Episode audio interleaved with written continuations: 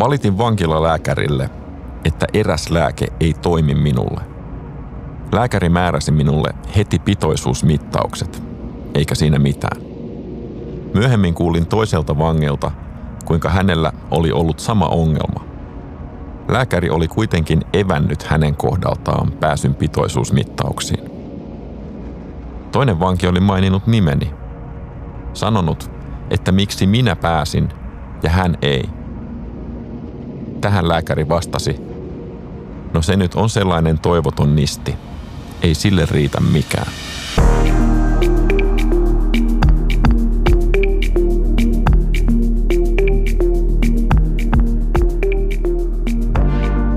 Tämä on podcast vankilakierteestä ja erityisesti sen katkaisemisesta. Mitä rikollisesta elämästä irrottautuminen vaatii ihmiseltä, entä yhteiskunnalta?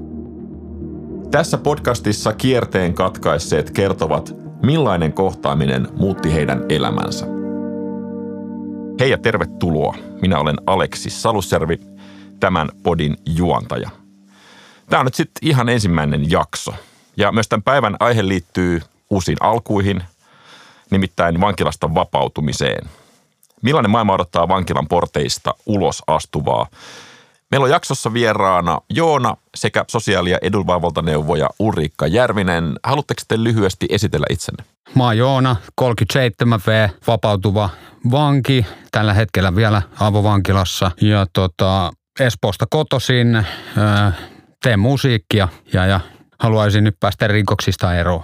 Minä olen Järvisen Ulriikka, kriminaalihuollon tukisäätiön kriminaaliasiamies toiminnan edunvalvonta ja sosiaalineuvoja. Minun toimipaikkani sijaitsee Tampereella, josta käsin pääasiassa työskentelen.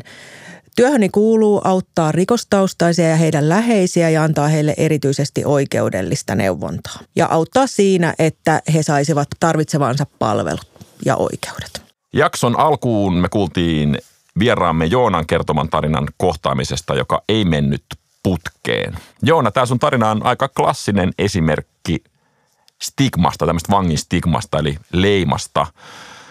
Millaista se on vapautua yhteiskuntaan rikollisen leima otsassa? No ei se kovin mukavaa. että tuota, vaikuttaa vähän niin kuin kaikkeen. Tuo haasteet joka asiaan, työn saantiin, kämpän saantiin, kaikkeen tämmöiseen. Joona lisäksi meillä on täällä vieraana Ulrikka Järvinen kriminaalihuollon tukisäätiöstä. Ulrikka on työskennellyt vapautuvien kanssa edunvalvonta- ja sosiaalineuvojana. Millaisen stigman tai ennakkoluulon vapautuvista sinä haluaisit purkaa ihan heti aluksi? niitä on valtava määrä, niitä stigmoja. Niillä on niin kuin monikerroksisia, kun puhutaan rikostaustaisista. Siellä on mielenterveyden stigmaa, päihdestigmaa, lastensuojelun asiakkuutta taustalla. Mutta ensimmäinen, minkä mä haluaisin purkaa, on se, mikä työntekijöistä välittyy, on se valtava pelko – mikä liittyy rikostaustaisiin ja heidän kohtaamiseen. Eli rikostaustaiset tuo semmoisen turvattomuuden tunteen usein niin kuin henkilöille, joilla ei ole sitä asiantuntijoille, ammattilaisille sosiaali- ja terveystoimessakin, niin ehkä mä haluaisin hälventää tätä pelkoa. Mistä se johtuu se pelko? Mä ajattelen, että se johtuu tiedon puutteesta.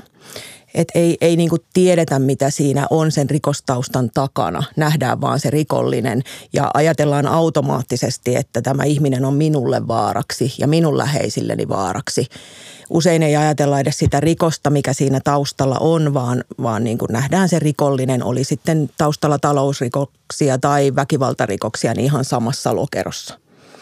Eli tiedon puute, lisää koulutusta henkilöstölle on yksi semmoinen tärkeä asia. Oletko Joona törmännyt siihen, että sua pelätään? No valitettavasti hyvinkin paljon. Tosi, tosi monessa paikkaa niin kuin törmää tämmöiseen. Tietysti onhan mulla aika paljon menneisyyttä, niin niin se nyt osaltaan selittää sen ja sitten vähän semmoinen ehkä raffin näköinenkin, niin tota. Mutta on, on kyllä törmännyt asiaan. Sitten tulee aika yksinäinen olo. No tulee, tulee. Ja sitten varsinkin, kun omat kaveritkin rupeaa pelkään, niin sitten varsinkin tulee niin kuin, että ei ole kiva enää. Joo, joo, sitä on vaikea myöskään niin kuin purkaa sanoiksi tai mitenkään niin kuin tehdä sillä siellä mitään. Niin, kyllä, kyllä. Yrittää sanoa, että en mä ole vaarallinen, mutta ei ne usko. Näin se on.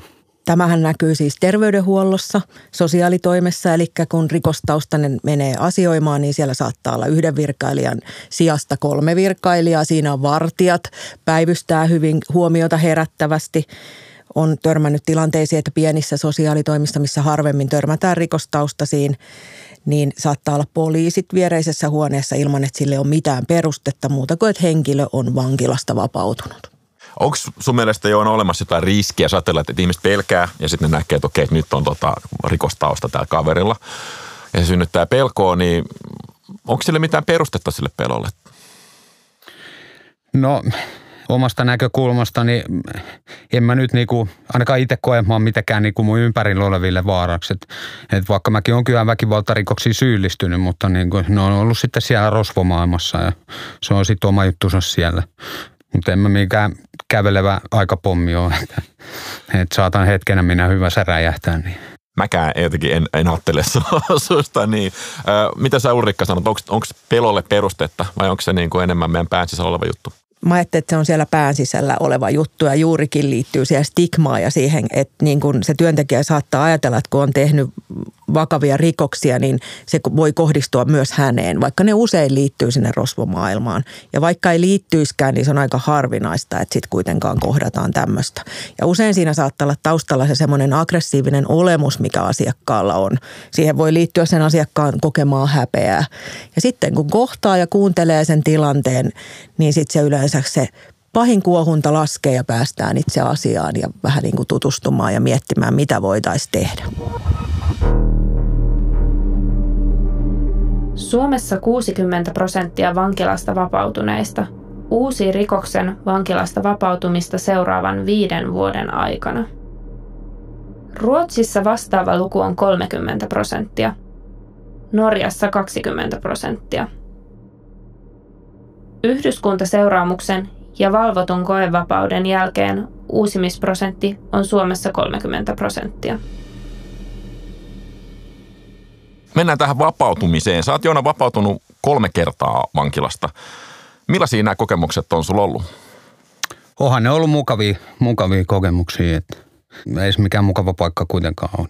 Onko sulla ollut vastassa ihmisiä, kun sä oot päässyt? Joo, on. Et mulla on, eka tuomion jälkeen mulla oli isä ja niin kuin perhe oli vastas. Tokalla tuomiolla oli kaverit, mutta sitten kolmannella tuomiolla ei ollut ketään. Ainakaan niin kuin heti siinä justiinsa. Että M- mitä sä oot tehnyt heti ensimmäiseksi, kun sä oot, mihin sä oot mennyt, kun sä oot vapautunut?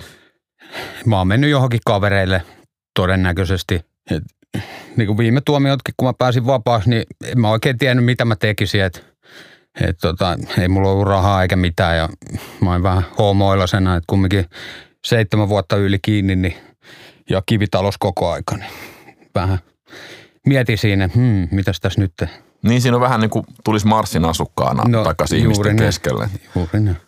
Oletko saanut mitään tukea asunnon saantiin tai duunipaikkaan tai muuhun semmoiseen? Oon mä jonkun verran saanut. Joo. Kyllä. Että sä et ollut ihan kuitenkaan tuuliajalla. No en, en.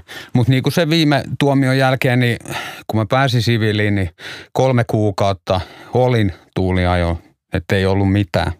Mutta sitten mä sain Kritsin asunnon, mutta kolme kuukautta oli vähän haasteellista että jos joka paikassa kaikki on vaikeaa, niin sitten tulee sellainen, että ei jaksa edes yrittää. Että miksi mä yritän, kun ei, ei se kumminkaan onnistu. Ihan sama mitä. Että tota, menin joskus hakemaan henkkareita poliisilaitokselta, niin sitten kun mä sanoin, että mä oon vanki ja mun pitäisi kohta olla takaisin tuolla laitokseen, kun ne jotain pyki siinä, niin sanoin, että ahaa, en mä tiedä, voiko sulle myöntääkään tätä henkkaria. Muuttu ääni kellossa niin kuin todellakin heti, kun sanoit. Mä en tiedä, voiko sulle myöntää henkkaria. Niin, mikä, mikä se, juttu? Varmaan se epäili, että mä lähden jostain maasta tai jotain niin kuin tämmöistä Joo. siinä.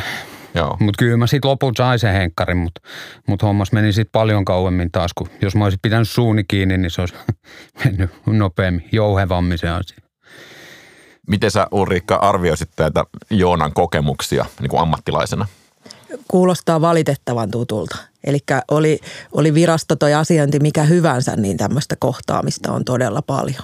Ja se ei todellakaan motivoi asiakasta. Niistä jää sitten himaa. Sitä, niin kuin, että vaikka aika, sit tulee aika iso kynnys mennä mihinkään ihmisten ilmoille. Kyllä. Vähän semmoinen avuton ja luovuttanut olo, kun kaikke, kaikesta tehdään niin hankalaa. Ö, Ulrikka, luo, luo semmoinen skenaario niin kuin hyvästä ja huonosta vapautumisesta. No hyvästä vapautumisesta.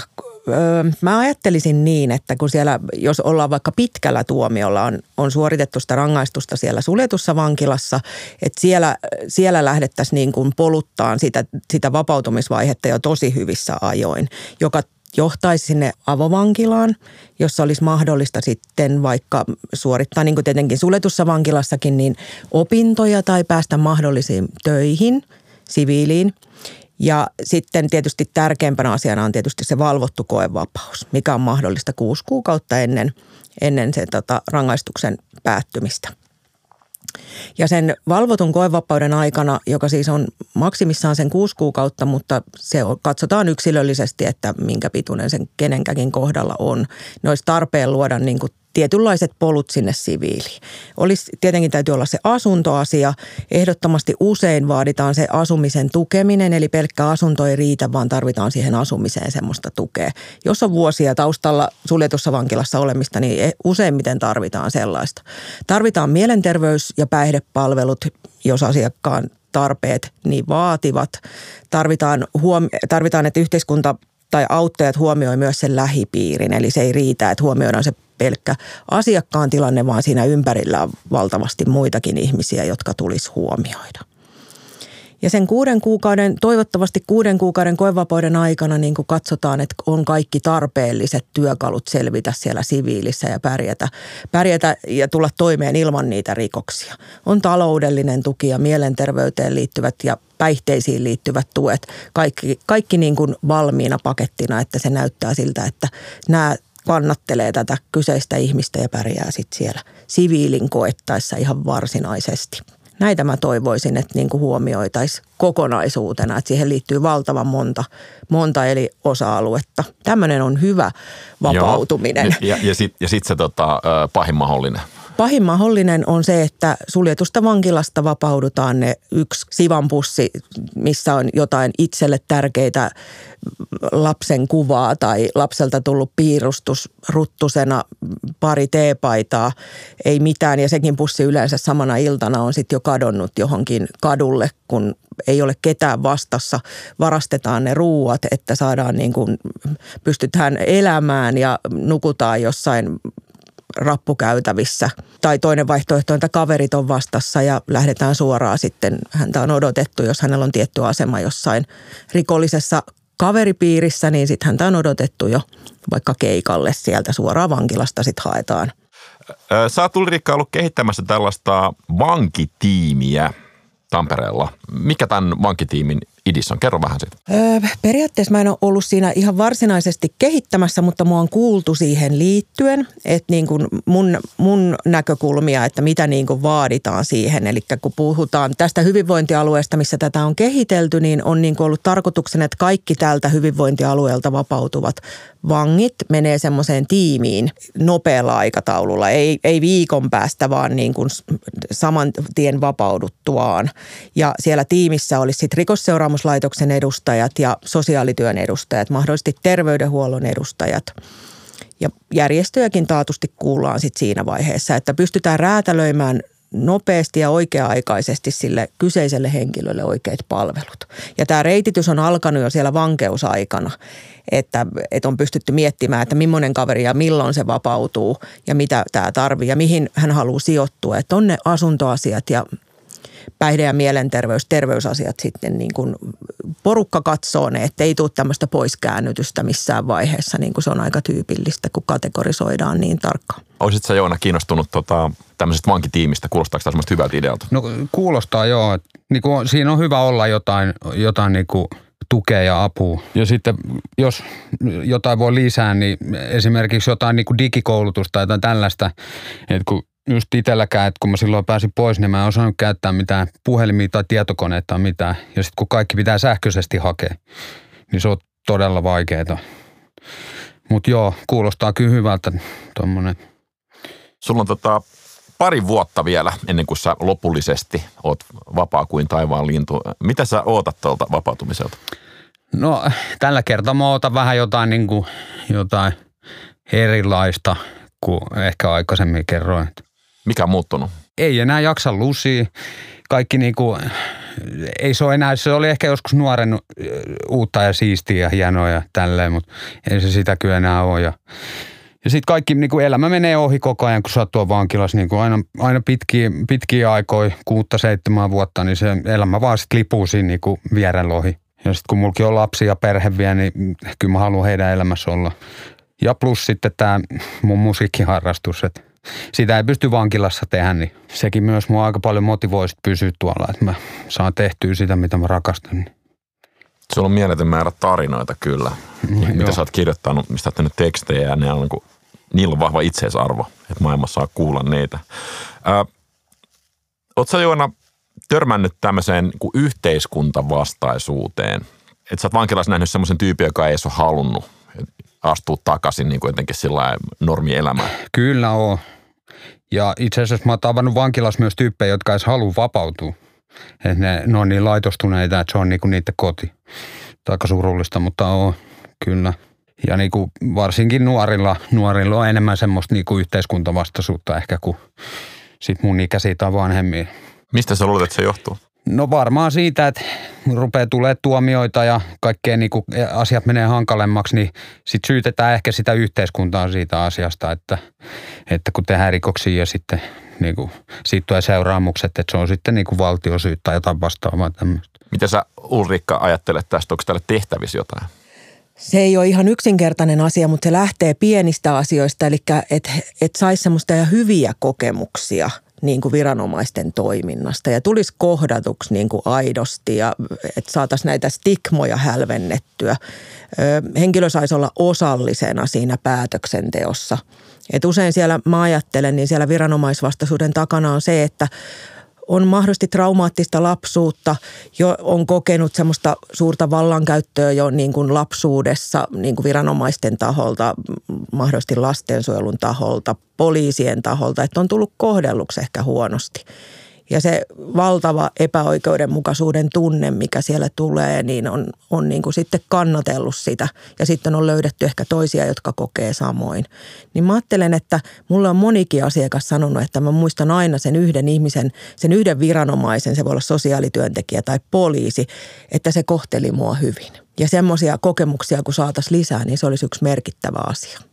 Se, mikä tähän myös liittyy, on, on niin moraali, käsitys siitä, että mikä on oikein ja väärin – Miten semmoisen ihmisen kanssa voi tehdä hommia? Miten niin kuin yhteiskunta voi ottaa vastaan sellaisen ihmisen, jolla ei ole, niin kuin ihan, ei, ei ole ihan tavalliset käsitykset hyvästä ja pahasta tai oikeasta väärästä? Niin, että tulee työntekijän kanssa tämmöinen moraalinen ristiriita, mm. mikä on todella tyypillistä, mm. varsinkin rikostaustasten kanssa työskennellessä. Mä lähtisin itse tai ja olen lähtenyt niin kuin siitä, että mä missään tapauksessa varsinkaan niin kuin meidän ensimmäisillä tapaamisilla lähden niin kuin muuttamaan sitä, vaan nimenomaan mä kohtaan sen ihmisen niin hänen, mitä hän ajattelee ja miten hän kokee ja haluaisin nähdä sinne taakse, että mistä tämä kokema johtuu. Siellä on usein tosi, tosi suuria traumoja taustalla ja tilanteet on ajautunut siihen, että on tullut nämä kokemukset, että hän näkee tilanteet näin. Ja sen jälkeen, kun meillä on yhteys ja hän on tullut kohdatuksi ihan oikeasti aidosti ja arvostavasti ja että et hän on niin kuin kuul, tullut kuulluksi ja on osallinen siihen tilanteeseen, niin sitten voidaan lähteä niin kuin pohtimaan, että onko muita vaihtoehtoja nähdä asioita. Mutta se vaatii ensiksi, että on se, on se yhteys siihen asiakkaaseen, eikä lähdetä muuttamaan häntä ja hänen maailmaa, vaan arvostetaan häntä sellaisena kuin hän on, vaikka ne eivät niin kuin olisikaan omien arvojen kaltaisia ne hänen arvonsa. Miten lähellä me ollaan tämmöistä tilannetta? Mitä sä Joona ajattelet, kun sä oot kokenut sitä, että sua pelätään ja sä oot yksin näissä kohtaamisissa, niin onko tämä niin sun mielestä mahdollista? Eh, no on varmasti. Et tota, kyllähän niin kuin oma käytökseen pystyy paljon vaikuttaa siihen, miten niin kuin, kyllähän mielipiteet pystyy muuttamaan. Et ehkä joku pelkää tänään, mutta sitten kun se tutustuu, niin se ei välttämättä huomenna enää pelkääkään. Mä oon niin miettinyt sitä, että pitäisi olla jotain häviämisen arvoista. Että ihmiselle pitäisi antaa jotain, niin kuin, jotain häviämisen arvosta, että voisi niin kuin rakentaa sille. Koska se, se, mitä mä oon nähnyt monta kertaa semmoiselle ihmiselle, joka on ajautunut aika kauas sitten jo, niin kuin, että, että syrjäytyminen aika pitkällä, niin se tunne siitä, että olisi häviämisen arvoisia asioita, tai sillä ei ole semmoista tunnetta välttämättä. Onko tämä teille tuttu? Joo, se, että ei ole mitään menetettävää. Että jos sulla ei ole kämppää, eikä sulla ole duunia, eikä sulla ole välttämättä ketään läheisiäkään, niin mitä siinä on sitten oikein menetettävää. Että, ja näistä rupeaa helposti ajattelemaan. Toivottomuus ja näköalattomuus niin kuin kuvaa sitä aika hyvin. Ei ole mitään menetettävää. Mitä menettämisen arvoisia asioita me voitaisiin antaa vapautuvalle vangille? Mitkä olisi niitä tärkeimpiä? No asunto ennen kaikkea, niin kuin se nyt on kaiken ajan Mutta sitten jotain duunia, jotain, jotain sellaista, mistä se, niin kuin, se vanki on oikeasti kiinnostunut ja niin kuin, että haluaa, haluaa yrittää ja haluaa pitää ne, mitä on saanut. No asunto on sen todellakin, niin kuin sanoit, niin se kaikkein tärkein asia ja se, että siinä on niin kuin edellytykset pitää se asunto, että saa sen tuen siihen asunnon, että kuinka siivotaan ja kuinka käydään kaupassa ja siinä on monia, monia seikkoja, jotka sitä edesauttaa. Mutta mä ajattelen, että itse ainakin toivoisin, että pyrittäisiin jokaisesta löytää ne. Siellä on kaikissa meissä ne omat mielenkiinnon kohteet ja vahvuudet. Ja sen työntekijän vastuulla ja ammattitaitoa vaatii juuri se, että löytää ne. Löytää ne ja motivoi sitä asiakasta. Ja usein se hyvä kohtaaminen, että saa sen tunteen, että on arvokas, niin sekin auttaa jo siinä, että on niin kuin motivoitunut. Kauhean usein tästä puhutaan tästä kuntoutumista, vapautumisesta sillä niin kuin lineaarisena juttuna, että se menee askel askeleelta niin kuin eteenpäin ja, ja niin kuin ollaan kulkemassa jotain lopputulosta kohti. Mutta sitten käytännössä kuitenkin elämässä tapahtuu niin, että et, et yksi askel eteen ja sitten ehkä kaksi taakse tai kolme taakse ja sitten taas kiivetään eteen ja alas, ylös ja alas. Ää, miten tätä pitäisi ottaa huomioon, että normaali ihminen rämpii matkalla eteenpäin? No, jos tulee niitä taka-askelia, niin ei välttämättä heti ainakaan niin tuomitse ja niin kuin No riippuen, niin, ei heti niinku vaikka just sitä asuntoa oteta sut pois, että jos saat vaikka jonkun yhden huomautuksen tai jotain tämmöistä. Niinku, vähän semmoista joustavuutta ehkä asioihin. Joustavuutta juurikin niin työntekijälle kuin sit sille itse asiakkaalle, että – että niin kuin ymmärtää, että se kuvio menee niin, että se on sinne välillä kolme askelta taakse ja yksi eteen. Että työntekijä ymmärtää, että tässä ei ole nyt epäonnistuttu ja kaikki pilalla ja sit motivointi ehkä lakkaa, koska on jo niin pettynyt itseensä ja omaankin työskentelyynsä. Vaan se, että molemmat tiedostaa sen, että näinhän tämä elämä menee ja silti siellä voi olla se sateenkaaren pää aika lähellä. Voisiko tämä vankitiimi olla sellainen niin kuin haavi, joka ottaisi tätä, voisi, voisi tässä nimenomaan tukea? Kyllä, ehdottomasti. Eli koska siinä on se rikosseuraamuslaitoksen osaaminen ja sitten mahdollisesti mielenterveyspäihde ja sosiaalipuolen, niin tässä on niin kuin todella hedelmällinen paikka saada niin kuin semmoinen tuki juuri tälle ihmiselle. Ja plus, että pystyvät kouluttamaan toinen toistaan ja on sitä erityisosaamista juurikin tähän. Mistä sä Ulrikka luulet, että johtuu se, että – me ollaan niin kuin menetetty tämä osaaminen. Jos ajattelee vankeinhoidon historiaa Suomessa, marraskuun liikkeen keskeinen pointti oli yhdistää palvelut niin, mm. että et, et paitsi, että tietenkin se hoidetaan se tota, vankeustuomio tai mikä nyt onkaan se rikosseuraamus ja, ja tota, sitten sit myöskin sosiaali- ja terveysministeriölle tulee niinku sit muuta apua kuntoutumiseen ja tämä on just, tää oli just niinku se keskeinen juttu, että hoidetaan nämä kimpassa nämä ongelmat. Ja nyt me ollaan lipsuttu tästä. Miksi me ollaan päästetty tämä asia menee tämmöiseen? Mä en osaa oikein vastata tuohon sulle ihan ykselitteisesti, että mistä, mistä se johtuu.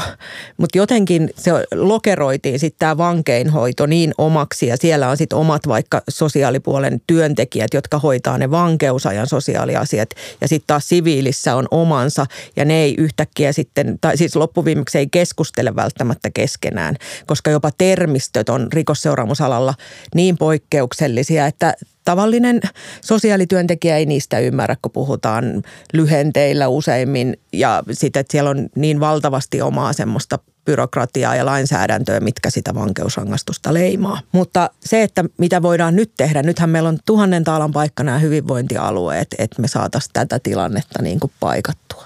Sitä mä toivon, että tässä on nyt suuri mahdollisuus siihen että me opittaisiin siitä, missä me oltiin joskus kyllä, tosi kyllä. hyviä. Juuri näin. Jos ajattelee vielä siis ihan sitä perusmeininkiä, tunnistatko sä Joona vankilassa niitä tyyppejä, jotka tulee vielä takaisin? Näet sä niin kuin päältä, että, että toi kaveri ei varmaan ihan hirveän hyvin, hyvin niin kuin vapaudessa pärjää? Kyllä mä sen näen. Ja kun sä kuuntelet vähän aikaa jotain tyyppiä, niin lähes sadan prosentin varmuudessa saat semmoisen, että Aa, no tää tulee kyllä varmasti vielä lusimaan. Mutta sitten taas toisaalta, jos joku on päättänyt, että, sen nyt, niin kuin, että nyt saa riittää, niin yleensä senkin kyllä tunnistaa, vaikka moni siitä puhuu, mutta niin kuin, sitten kun se on semmoista aitoa, niin kyllä sen tunnistaa. Tunnistat sä, Ulrikka?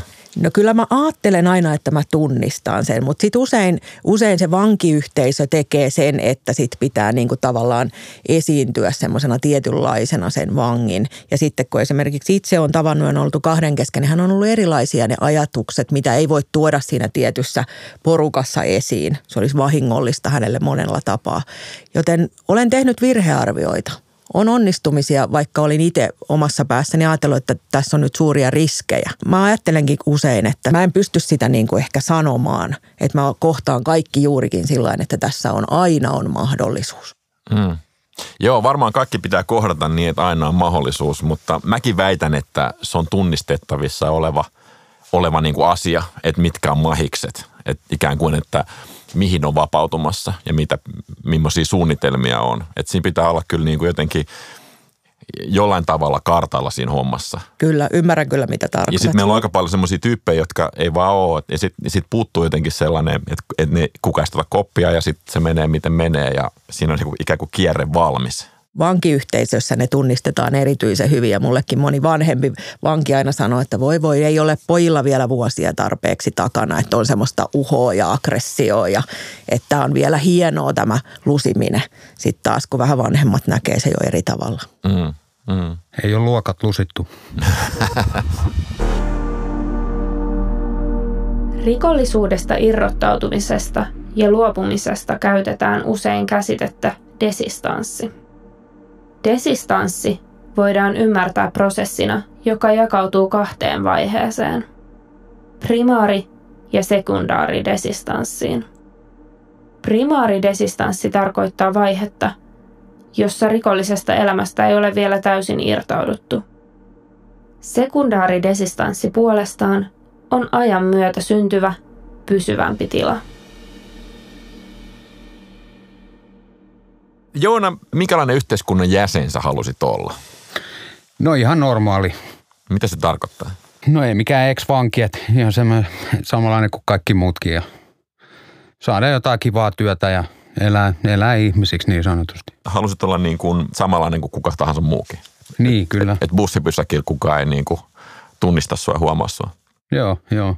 Mulla oli vain semmoinen oma kokemus joskus, mulla oli musta silmä – ja sitten mä oon sun näköinen kalypäinen kaveri kanssa.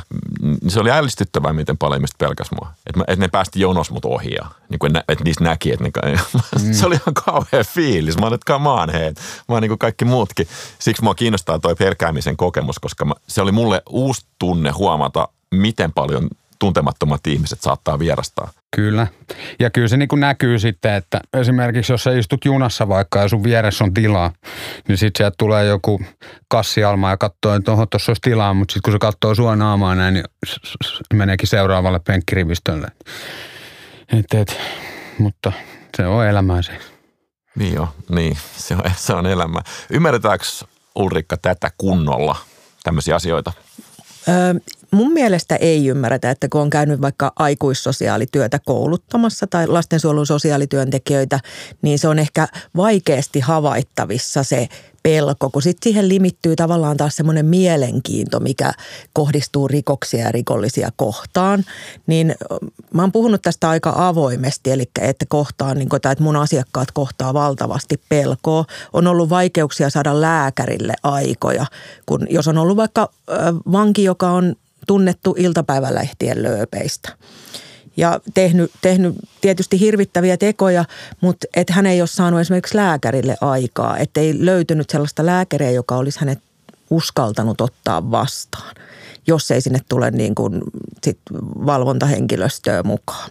Ja tässäkin oli niin kuin vapautuvasta kyse, joten ei saatu ollenkaan, että sitten jouduttiin ottamaan kokemusasiantuntijoita. Tai se on hyvä asia, että heitä on siihen niin kuin paikkaamaan sitä tilannetta, että kokemusasiantuntija tulee vastaanotoille mukaan, niin se hälventää hieman sitä pelkoa. Eli vanha taustainen, itse käynyt sen saman polun, niin tulee siihen sitten vähän sanottamaan sitä tilannetta. Se helpottaa sitä pelkoa, pelkoa taatusti, mutta pelko on niin kuin valtavassa määrin niin kuin mukana näissä kohtaamisissa.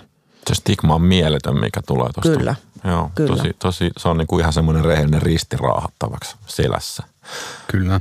Toinen juttu, mikä vielä liittyy musta vapautumiseen, on se, että miten hyvin ihminen pystyy kohtaamaan niitä asioita, joita se on tehnyt. Että miten sä diilaat niiden juttujen kanssa, sen rikoksen kanssa. Ja sitten se on helppoa, jos on vaikka talousrikos, niin eihän siinä ole sillä mitään, että tuli mookattua ja, ja, ja niin kuin pestyy rahaa, mitä ikinä. Mutta sitten jos on tehnyt vaikka väkivaltarikoksen, niin mä oon törmännyt esimerkiksi sellaiseen, että kaikki ihmiset ei oikein ole käsitellyt niitä asioita. Ja mun se on aika pelottavaa, että ihminen vapautuu ilman, että se on kunnolla käynyt läpi sitä, että, että, että mitä kaikkea on tullut tehtyä. Mitä sä Joona mietit tämmöisestä? Niin no, kyllä ne on hyvä, hyvä niin kuin käydä läpi, mit- just, että mitä on, mitä on tullut tehtyä. Et, et mä itse mä oon käynyt oma kurssi ja sitten nämä VKM, viisi keskustelumuutoksia ja kaikki nämä, missä mietitään niin kuin näitä asioita. Ja, ja sitten vaan pitää hyväksyä se, mitä sitten on tullutkaan tehtyä. Että eihän se, tietenkään historiaa ei saa muutettua. Että Siis nimenomaan kun ei saa muutettua, niin sitten sen kanssa pitää elää. Niin, se, on kyllä. niin kuin, se on aina mukana. Onko sulla Rikka sulla kokemuksia tämmöisestä? No kyllä, eli rikosseuraamuslaitoksellahan on vankiloissa paljon tarjolla tähän niin kuin sit semmoisia työkaluja ja tukea, juuri näitä kursseja, mitkä Joona mainitsi. Sitten on tietenkin siviilin puolella mahdollista vaikka akredityöskentely ja muitakin, muitakin tahoja tietysti on. Mutta siis on törmännyt tähän, että on itse ajatellut, että toi ihminen ei ole sitä niin kuin käsitellyt. Mutta todennut usein sitten itselleni, että mä en voi tietää sitä, että mitä, miten hän on sen lopulta, lopulta käsitellyt. Toiset sanoivat, että mä en halua enää puhua siitä, että mä oon 12 vuotta kertonut tätä tarinaa vankilan henkilöstölle ja näin poispäin, että joudun elämään sen syyllisyyden kanssa, joka on usein valtava, joka sitten ehkä kääntyy semmoiseksi, että se vaikuttaa kuulijalle siltä, että hän puolustelee tekoonsa tai jotain muuta, koska se syyllisyys on niin valtava, että sen kanssa on vaikea olla.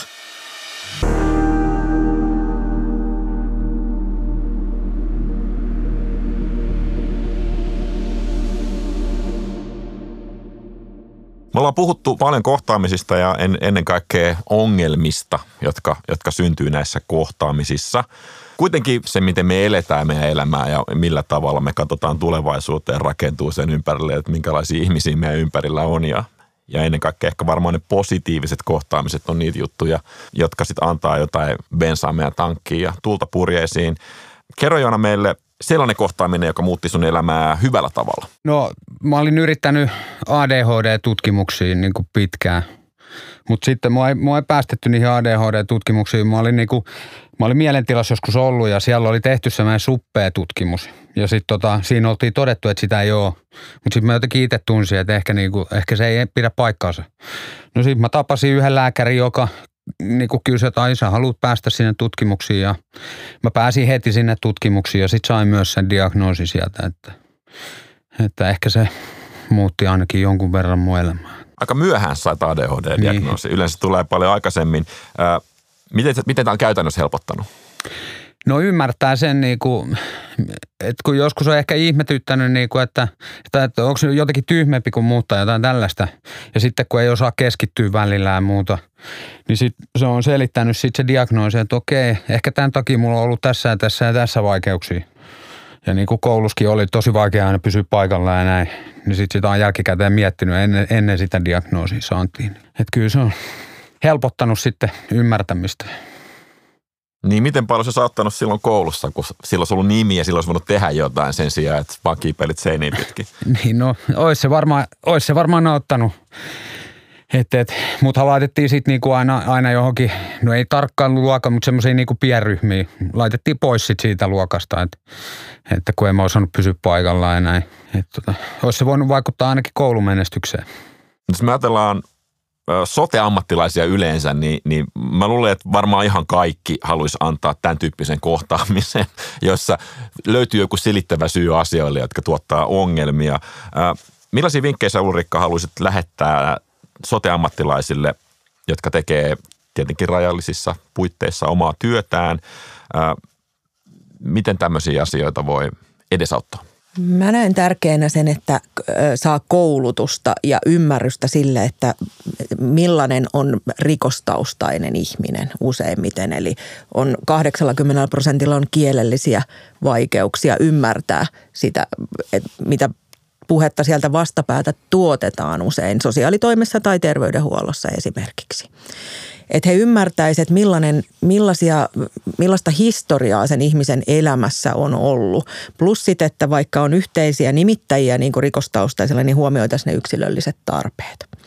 Ja kohdattaisiin niin, että ei, ei soisi puhelimet, ei olisi mitään oheistoimintaa siinä tietokoneen näpyttelyä, kun tehdään näitä kohtaamisia, vaan katsotaan silmiin ja kohdataan ja kuunnellaan ja ollaan oikeasti läsnä se hetki, kun sille asiakkaalle on varattu. Koska tämän, tämän mä kuulen usein mun asiakkailta, että voi kun olisi katsonut mua silmiin. Ja se, vaikka se on useille asiakkaille hankalaa niin kuin katsoa silmiin, niin se on tuntunut heistä usein mukavalta, että se työntekijä on arvostanut sitä heidän hetkeä niin paljon, että katsotaan silmiin. Voiko sotetyöntekijä saada tukea, jos se kokee, että se on liian haastava se tilanne tai se kokee epävarmuutta siitä? Ilman muuta. Ilman muuta se on työnantajan vastuulla sit järjestää se erityinen koulutus ja tuki ihmisille, jotka kohtaa niin kuin erityisen haastavissa tilanteissa olevia ihmisiä. Onnistuuko tämä käytännössä? Mä luulen, että resurssien puutteen vuoksi ja tämän tilanteen vuoksi tuskin ihan kauhean kattavasti ainakaan. Millaisia terveisiä sä Joona lähettäisit sote-ammattilaisille? No vähän kärsivällisyyttä tämmöisten mun tapasten tyyppien kanssa ja ja semmoista vähän niin kuin, että, että just, että ei heti niin kuin, heti vihelletä peli poikki, kun vähän menee hommat huonosti. Niin tota, semmoisia terveisiä. Kiitos Ulrikka. Kiitos. Ja kiitos Joona. Kiitos. Ja kiitos myös sinulle, rakas kuulija. Tämä oli Kierteen katkaisijat.